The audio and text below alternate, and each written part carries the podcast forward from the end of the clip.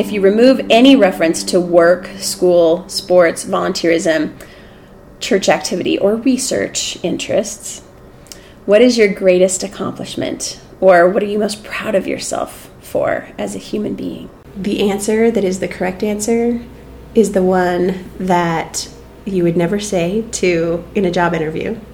It's the one that might actually make your throat catch a little. Yeah. That's the right one. The first thing that popped into my head when you asked me that is being a mom. I think uh, the thing I'm proudest of is that I found the courage to get a divorce from my first marriage. I'm very proud of the fact that I'm a kind person and that I care about people immensely. My relationships. So tell me more. Uh, over the course of my life, I've had to identify what I think a successful life means Hmm. and what a quality person means. And to me, that is most demonstrated in how you impact the lives of the people closest to you. I think I'm most pr- proud of the fact that I am resilient. I ask this question because I'm not necessarily interested in what my guests do. Instead, I'm interested in learning who they are.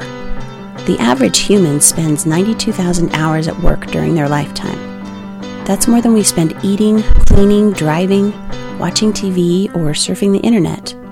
In fact, working is what we do most. It comes second only to sleeping. My name is Annalisa Holcomb.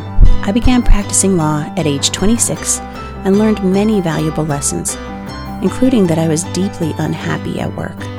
Although I was on a path that looked like traditional success, I realized that I needed to quit my job in order to align myself with my passion and purpose.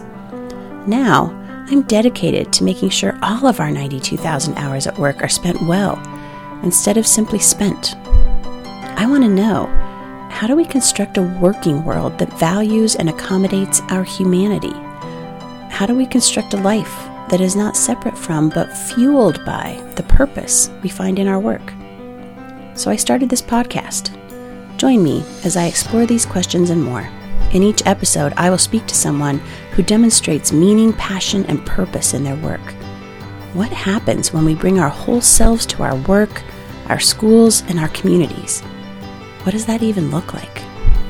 Join me for season one of 92,000 Hours to find out. Our first episode premieres October 13th.